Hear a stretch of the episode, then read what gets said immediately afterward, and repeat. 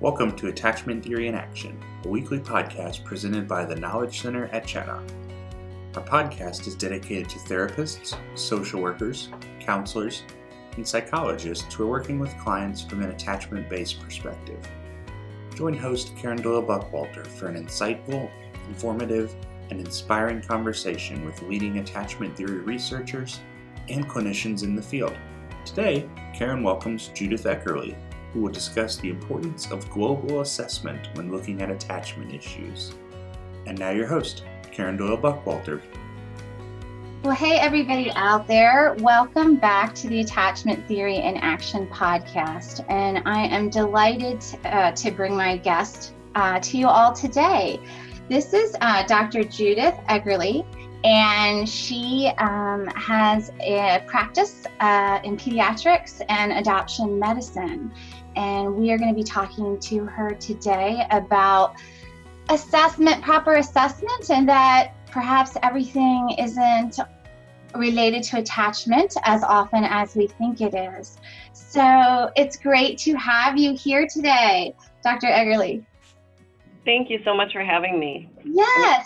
And could you share with the, the audience just a little bit about your background? Yeah, so um, I'm Dr. Eckerle, and I uh, am the director of the Adoption Medicine Clinic at the University of Minnesota. And uh, it started, it was founded by my mentor about 35 years ago, originally seeing internationally adopted children. And then when I became director about five years ago, um, I joined the practice about 15 years ago at this point and, and became director about five years ago. And I realized I was just seeing more and more domestically adopted and foster care children who all had very similar issues as our internationally adopted population. Mm-hmm. Um, so broadened our scope to see many children um, who have everything in common in terms of multiple transitions and prenatal exposures and um, a lot of attachment concerns and questions, as well as you know a lot of things in common just about not having a permanent uh, family or home in their early childhood.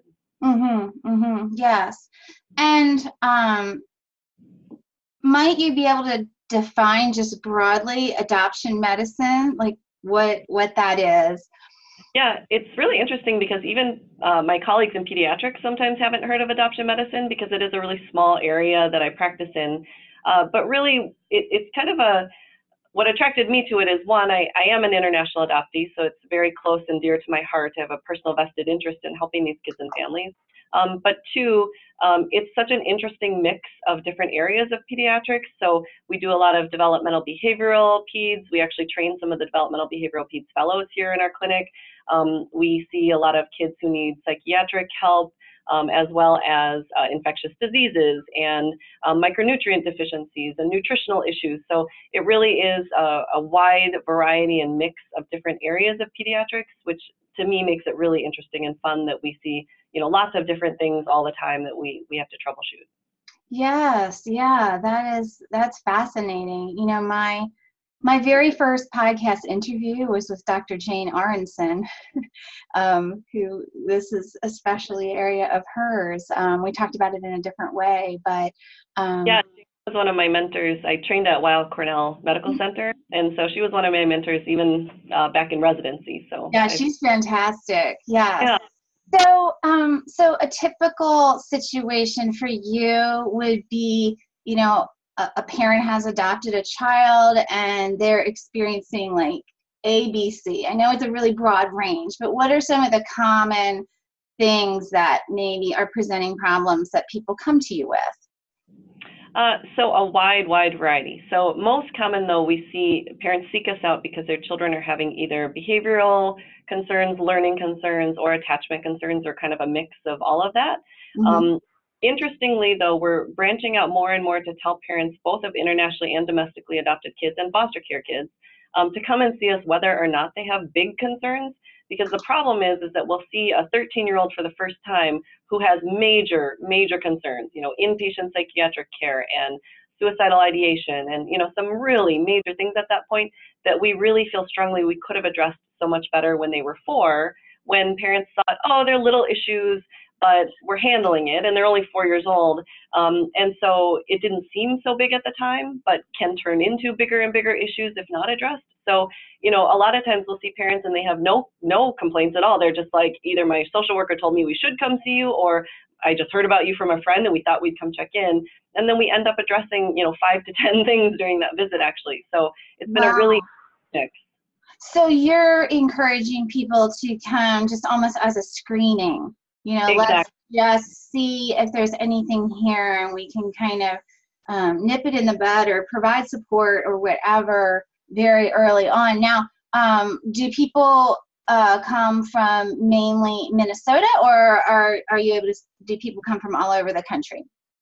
Uh, so interestingly, so we do a couple things here at the Adoption Medicine Clinic. We work with a lot of families pre-adoption, actually, um, looking at referral information, what the child's medical needs are, or what they've been through in terms of uh, social history or things like that.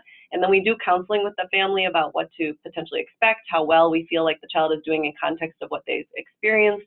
Um, and so that we do from literally all over the world because it's just online or by Skype or email.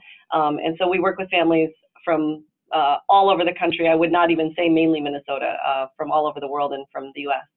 Um, and then in person, we see kids for clinical services, which is the in person evaluation that I think a lot of people are more familiar with, where you go to your pediatrician and kind of get a checkup. Um, and but even that, I looked a couple years ago, and about 12% of my patient population was from outside of the five-state area. So um, we routinely see people from the coast. I have a patient who flies in every year from Germany. So I mean, it's kind of interesting uh, because there aren't that many pediatricians that are really familiar with adoption medicine.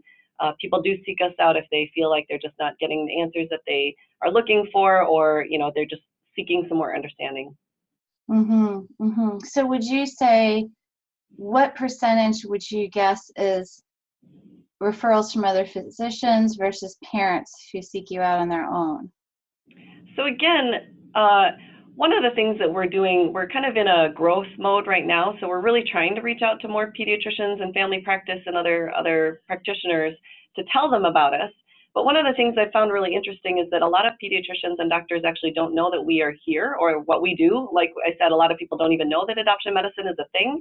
So uh, I would say, you know, just off the top of my head, probably 90% or or or close to that is really just parent to parent referrals, people who are on, you know, uh, Facebook chat groups and are just saying, you know, I went to see this physician and this is what happened. And so other parents are saying that their friend referred them or someone they met, you know, through one of these groups. So a lot of parent to parent referrals actually. Yes, yes, because um, a lot of adoptive parents are are doing research and seeking answers for their children and and so i'm i'm glad that they're finding you.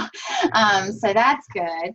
So bringing things around to you know since we're on the attachment theory in action podcast of course attachment theory is very important to me and i see myself as a real student of attachment theory and like to bring it um, into work with children adults couples whoever and we have a wide range of listeners um, some working with with adults some um, with couples some with children. But what i thought we could look at more carefully today was I think um, when people are working with children they're having too broad of an umbrella of what is what are attachment issues, and sometimes as a result of that, trying to uh, uh, parent a child in a certain way that they've read about, you know, that this is therapeutic parenting or this is whatever, and there are other things going on with this child that that is either um, at at best not going to help, and at worst maybe going to be harmful mm-hmm. um, because this this child's not going to respond to that approach. So that a big topic but that is something i wanted to hear some of your perspective on yeah, so I think what has been interesting to me is in the 15 years I've been doing this, at this point, I've worked so closely as a team with multiple members of our team. So we have an occupational therapist who's with me for every visit. We have a pediatric psychologist who is now with us for every visit. Um, and we really function as a team. And so I've worked so closely with them and listened to them and seen what they've seen that um, at this point, we I think all of us kind of know uh, how to read each other's minds a little bit. Um, and I think that's really the main benefit to coming to see someone who's worked in this area and has multiple perspectives. Because uh, I would say, you know, um, you know, knock on wood, we we are never perfect. But I would say the vast majority of the time, I can walk in the room, talk to the parents for an hour, and I can walk out having a a pretty good sense for where the actual issues are. And sometimes it's attachment. So clearly, um, you know, the child just isn't attached and we're going to need to do other things to help solidify that foundation before they can behaviorally or academically progress. Um, sometimes it's that they have fetal alcohol syndrome and the parents had no idea and so they don't really realize the cognitive or the executive functioning child. Um, and so we have to then kind of talk to the parents about, you know, before we can attach, you actually have to understand where this child is coming from and how to approach them. Um, sometimes it's actually I walk in and the child has a, a, syndrome, like a genetic syndrome that nobody's either looked at or diagnosed.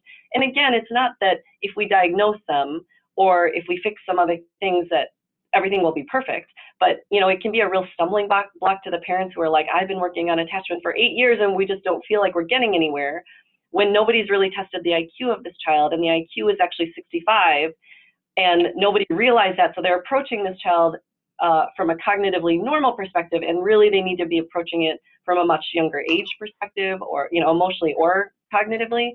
So our job, I feel like, is really just to kind of take a look at the overall picture and say, where are the areas that we feel like really need the most investigation and improvement before you're going to improve that attachment relationship or you know whatever the symptoms or whether it's behaviorally or academically or whatever is going on um, those things oftentimes won't get better unless we know what's really going on with the child um, as a whole mm-hmm. Mm-hmm. so our, our pediatric psychologist, we used to, I knew her from the day I started here, um, and she saw patients, and I saw patients, and then about somewhere around six to eight years ago, we started to realize, you know, like she was seeing patients and, and at some point she said, I don't even want to see a patient really unless they've already been screened by you because I can, you know, I can fix a lot of attachment issues. I can fix all of these psychological issues with the family over time. But if they don't have any thyroid level or thyroid hormone working in their body, or if their vitamin D level is undetectable, or if they have a syndrome that nobody's known about, then it'll take me 10 times as long to do the work that I could do in one year instead of 10 years. Um, and so, you know, it's really become this team approach where we have to fix these other things first or get them clarified before our psychologists or our attachment experts can really take it from there. Mm-hmm. And um, how do you assess attachment in your clinic? Uh, well, that would be a better question for our psychologist. All right. I, okay. Okay. So, some about attachment, obviously, um, and it's kind of one of those things where. So we had a patient recently. I'll change a, a few details to, okay. to anonymous, but uh, we had a five-year-old little boy who came to us um, for, who was in foster care with some foster parents who were first-time foster parents were very well-meaning and they really wanted to do their best for this child.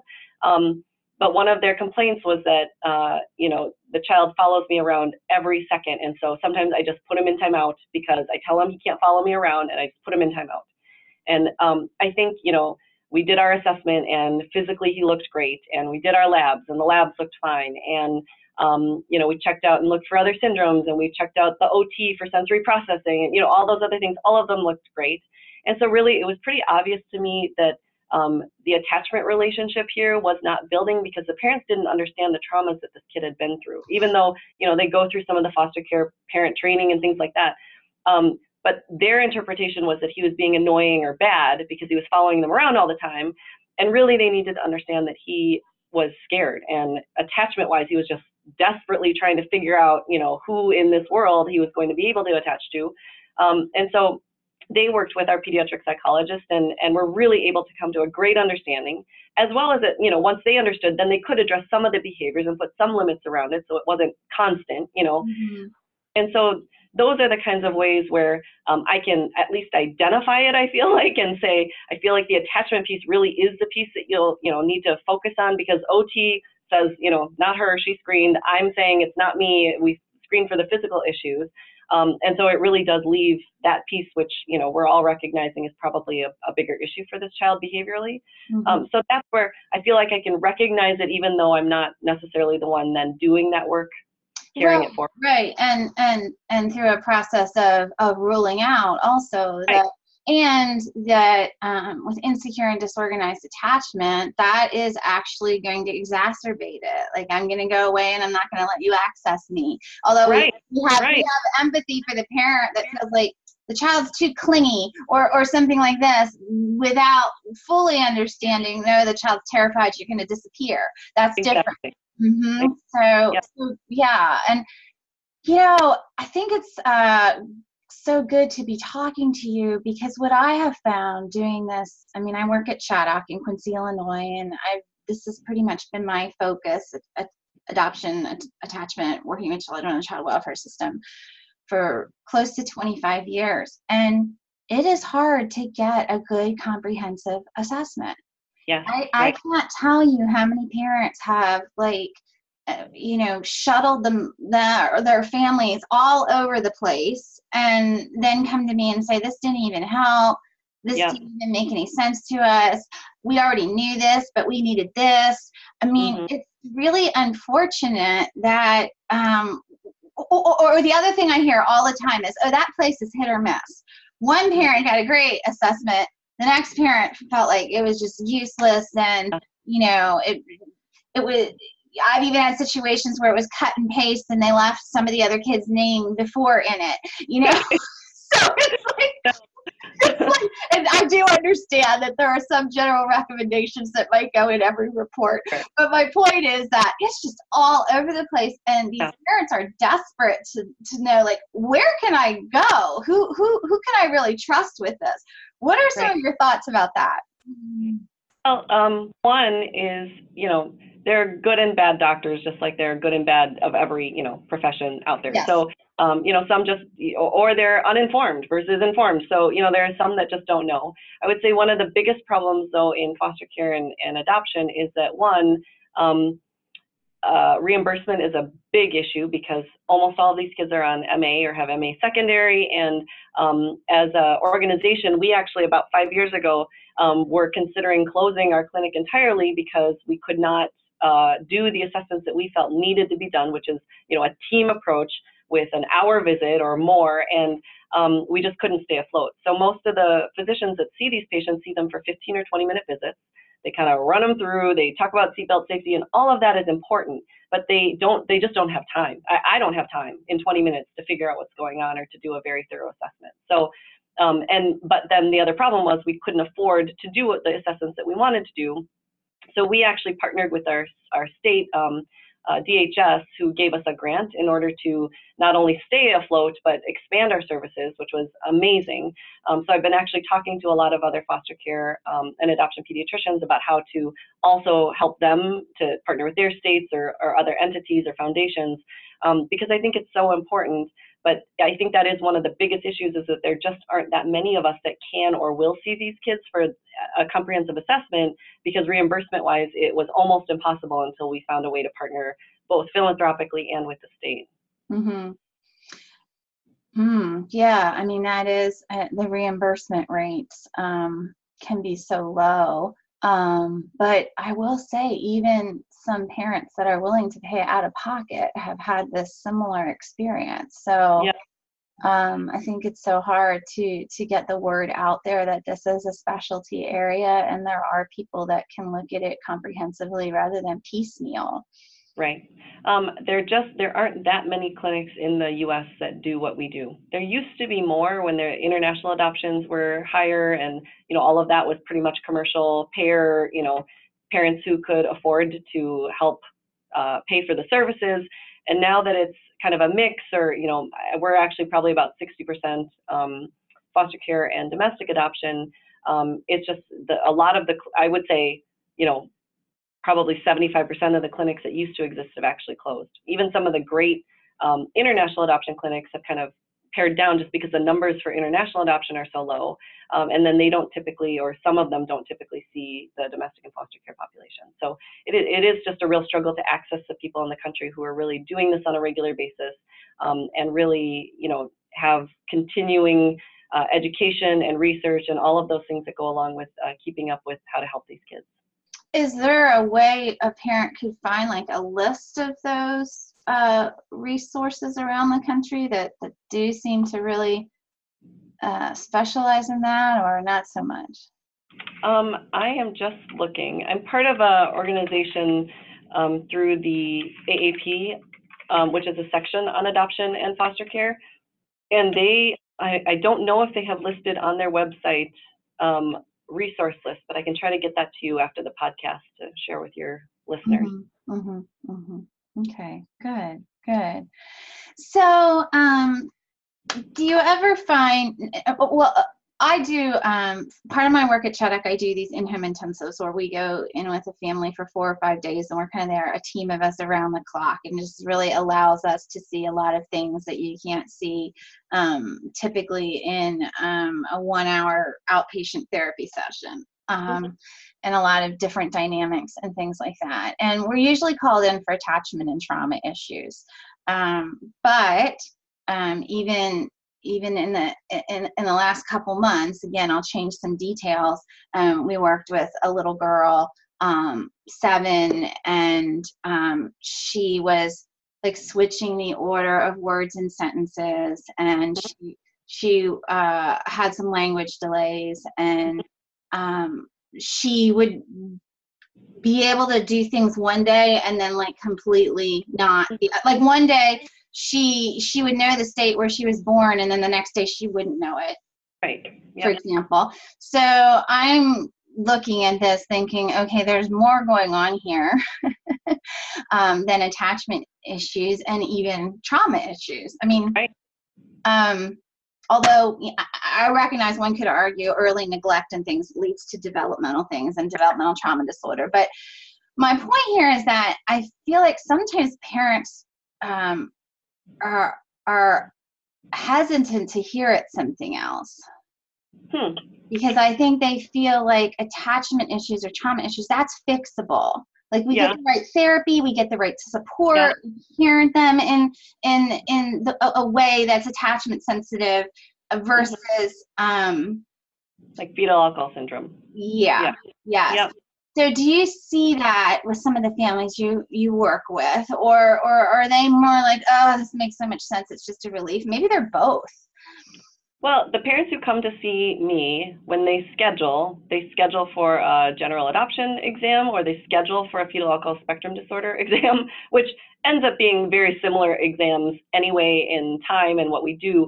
Um, but if they're saying they're coming for a fetal alcohol spectrum disorder, they're usually at that point ready to hear the diagnosis if, if that is what it is. The ones that are trickier are the ones who are scheduling for a more general adoption or foster care eval, and we, you know, I walk in the room and it's just facial features and growth, and you know, everything is just textbook fetal alcohol spectrum disorder. And then we do have to start talking to the parents about what that might mean, or you know, is that a possibility? That's a harder conversation because sometimes they're they weren't expecting that and they didn't know that wasn't on their radar. Um, I will say though, and and how I talk to parents when I talk to them about these kinds of issues is that um, anytime we find something, even if it isn't fixable per se, so Fragile X syndrome is not fixable per se, or fetal alcohol syndrome. Um, However, when we do know what's going on, we do know the best way to approach it. And so even things like Fragile X, for instance, um, which is not fixable, quote unquote, does have new studies going on with a physician out in California who's doing uh, certain targeted medications for these females or, or males who have Fragile X syndrome. So, you know, there are different therapies and different ways to approach it that actually may improve things over time. It may also help them to access more services that the parents aren't able to access if they have a medical diagnosis for the school system or you know so there are ways for things to move forward for sure if we just have the right diagnosis and we're not continually going down a path where you know we're just continuing to say it's attachment attachment attachment and it may also be attachment but we're not going to forward even that attachment piece if we don't know what else is going on. So you know, we just try to frame it for the parents as, you know, the more we know, the better we can help them. And same thing for teenagers sometimes who are trying to wrap their heads around this new diagnosis of fetal alcohol syndrome or things like that. You know, a lot of them have known for their whole life that something is different about them. And so it's almost a relief to them to hear we figured out what's different and that means that we can help you. Mm-hmm. A lot of actually a relief for them to know that, you know, finally somebody understands them and, and that we can do something about it. So even if it's not you know completely curable we can we can help. Thank you for joining us for this edition of attachment theory in action. Please follow our site at www.theknowledgecenter@chaddock.com or subscribe on itunes google play or podbean for future podcasts as well as previous episodes too. If you enjoyed our broadcast please leave a review and share with your professional network for additional resources, training opportunities, and blogs, please log on to the Knowledge Center at chaddock.com. We hope you'll join us again as we continue to explore the world of adoption, trauma, and attachment theory.